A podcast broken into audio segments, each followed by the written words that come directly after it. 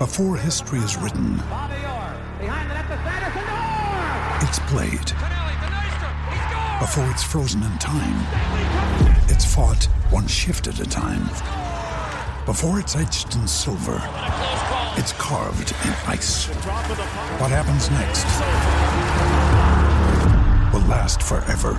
The Stanley Cup Final on ABC and ESPN Plus begins Saturday. Another day is here, and you're ready for it. What to wear? Check. Breakfast, lunch, and dinner? Check. Planning for what's next and how to save for it? That's where Bank of America can help. For your financial to-dos, Bank of America has experts ready to help get you closer to your goals. Get started at one of our local financial centers or 24-7 in our mobile banking app. Find a location near you at bankofamerica.com slash talk to us. What would you like the power to do? Mobile banking requires downloading the app and is only available for select devices. Message and data rates may apply. Bank of America and a member FDIC.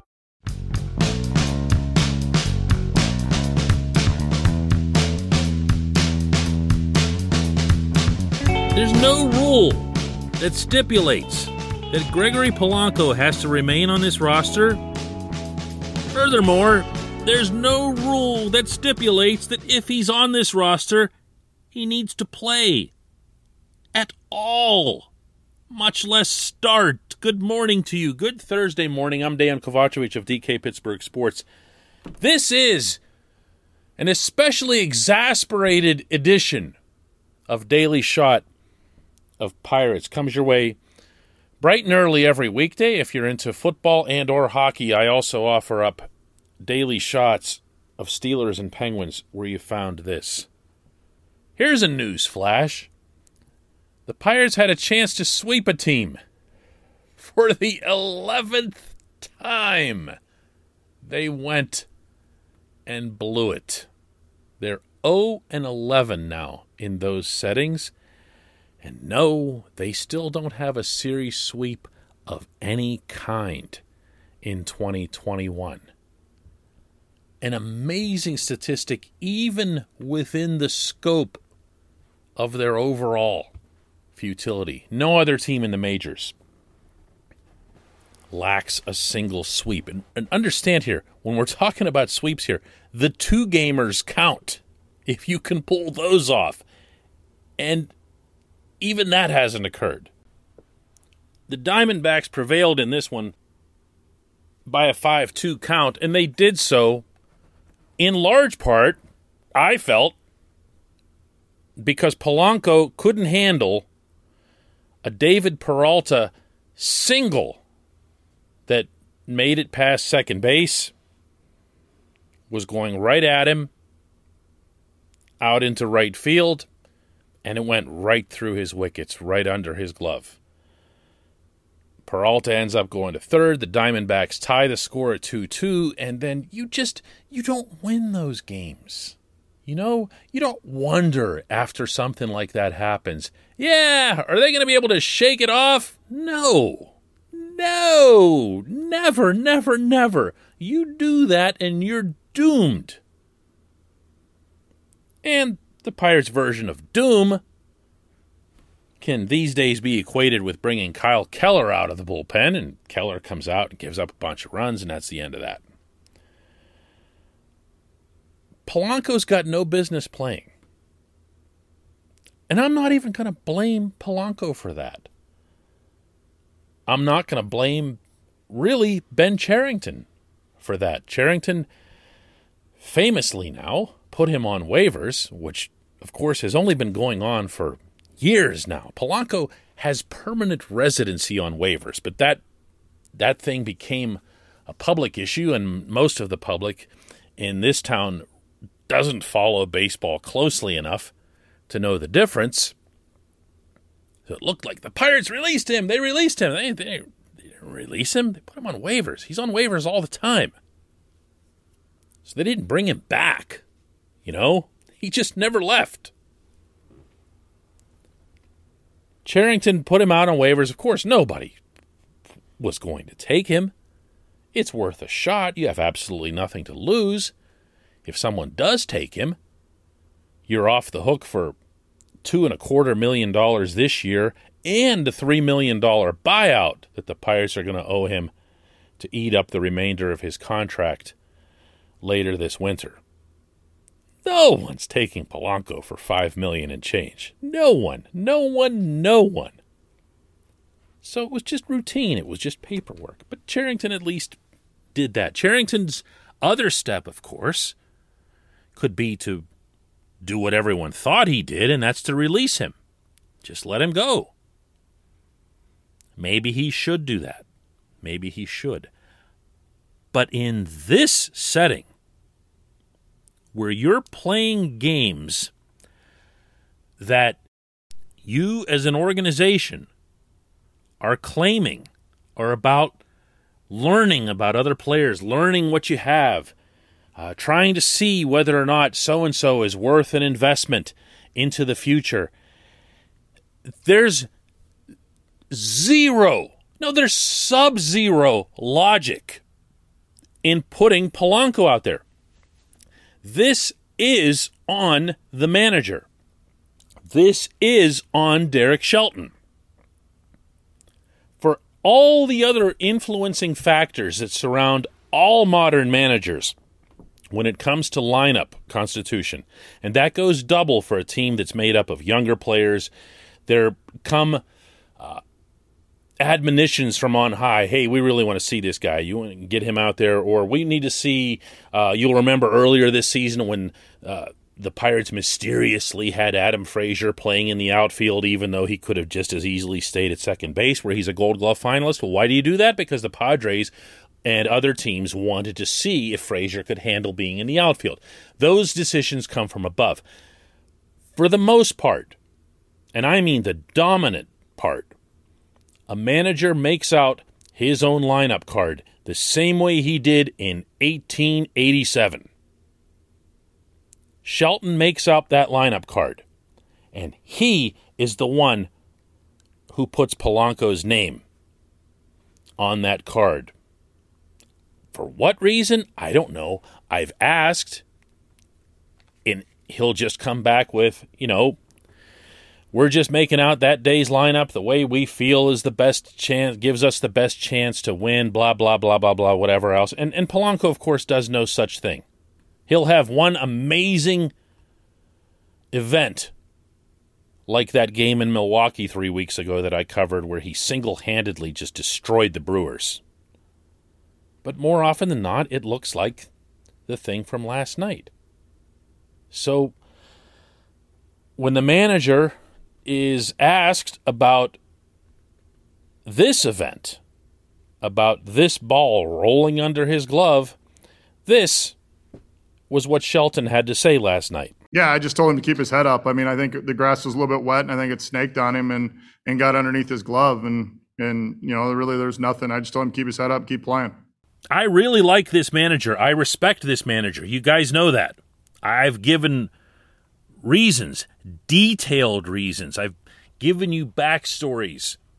I've cited statistics about their improved fundamentals. Uh, about their defensive work, all of which reflects very well on the manager and is arguably, as a collective, more important than this discussion we're having right now. But this is a weak spot. Shelton's got a weak spot for Polanco. He just does. And, you know, it's easy to have one. I've been around Polanco for years. I love the guy. I hate this segment that I'm doing just for that reason alone. He's tremendous. Everything that you think he is as a guy, from what you've seen or your own experiences with him, if you've had the good fortune to meet him, multiply it many times over.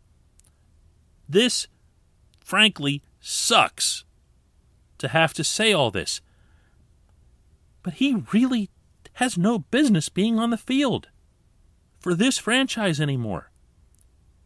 And if this manager can't overcome his own weak spot in that regard, then someone needs to tell the manager to stop it.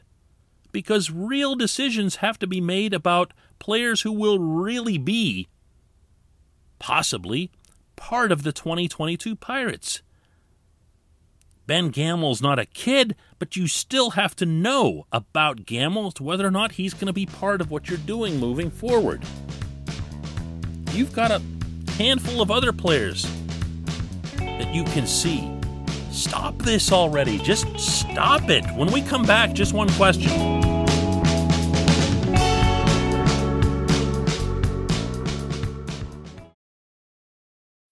When you need mealtime inspiration, it's worth shopping Kroger, where you'll find over 30,000 mouthwatering choices that excite your inner foodie. And no matter what tasty choice you make, you'll enjoy our everyday low prices, plus extra ways to save, like digital coupons worth over $600 each week. You can also save up to $1 off per gallon at the pump with fuel points. More savings and more inspiring flavors make shopping Kroger worth it every time. Kroger, fresh for everyone. Fuel restrictions apply.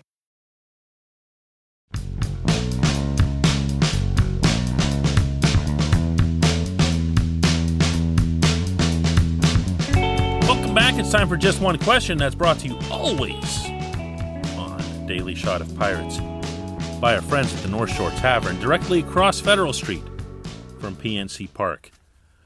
Open on game days and game nights, as you know, but also open, you know, just like all regular restaurants are. They have normal hours. Don't think of it as just a place that's there for whenever the Pirates are playing.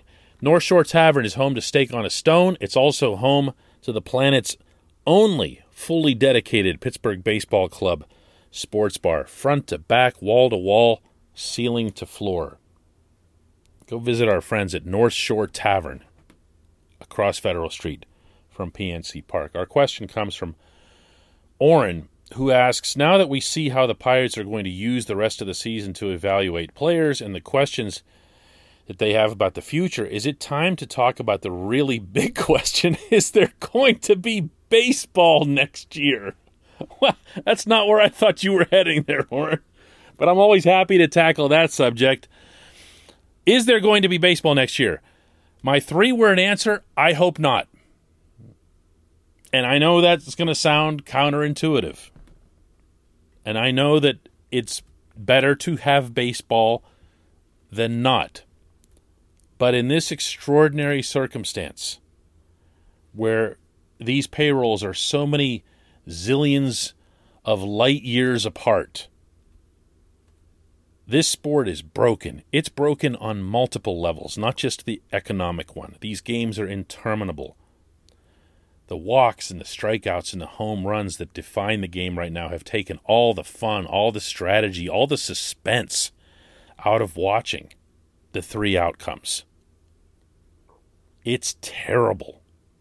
And this union is so, the players' union, so hell bent on just saying no to everything. It's just a constant war-like mindset on their end that the only way to have anything meaningful happen to address all the things that are wrong with baseball, and I don't apologize for a split second for saying this, is to break them. And the only way to do that is to shut it down. If someone told me right now that a two year shutdown would result in a salary cap system, the kind that they have in the NFL, the NHL, the NBA, and every other North American professional sports league, I'd sign up in before you had a chance to even put the piece of paper in front of me, I'd sign it. This sport is broken. And it's broken at both extremes. One of the things I'm really tired of hearing constantly is anytime the term salary cap comes up, people think of the term cap and only cap. It's kind of like when people used to refer to climate change as global warming. And it was just a terrible name for the thing. Because what what climate change actually is, it changes things in both directions. It's literally changing the climate. But when people heard global warming, every time it was cold outside, they'd be like, global warming doesn't exist. The same thing applies to this salary cap discussion.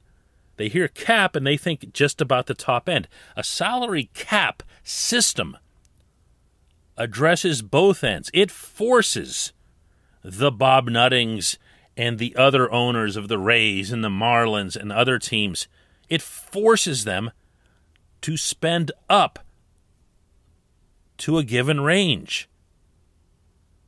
And because of the expanded revenue sharing and everything else that comes into play, the teams at the top are forced to pay down so that everyone can afford to be in that range. The players overall win, and they win big. It's just not the Bryce Harpers and the Trevor Bauers getting all of the money.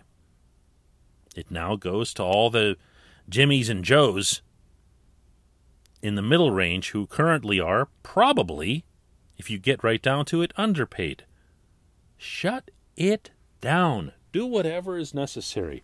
I don't even want to think about what kind of agreement could conceivably be achieved by these two sides in time to start next season.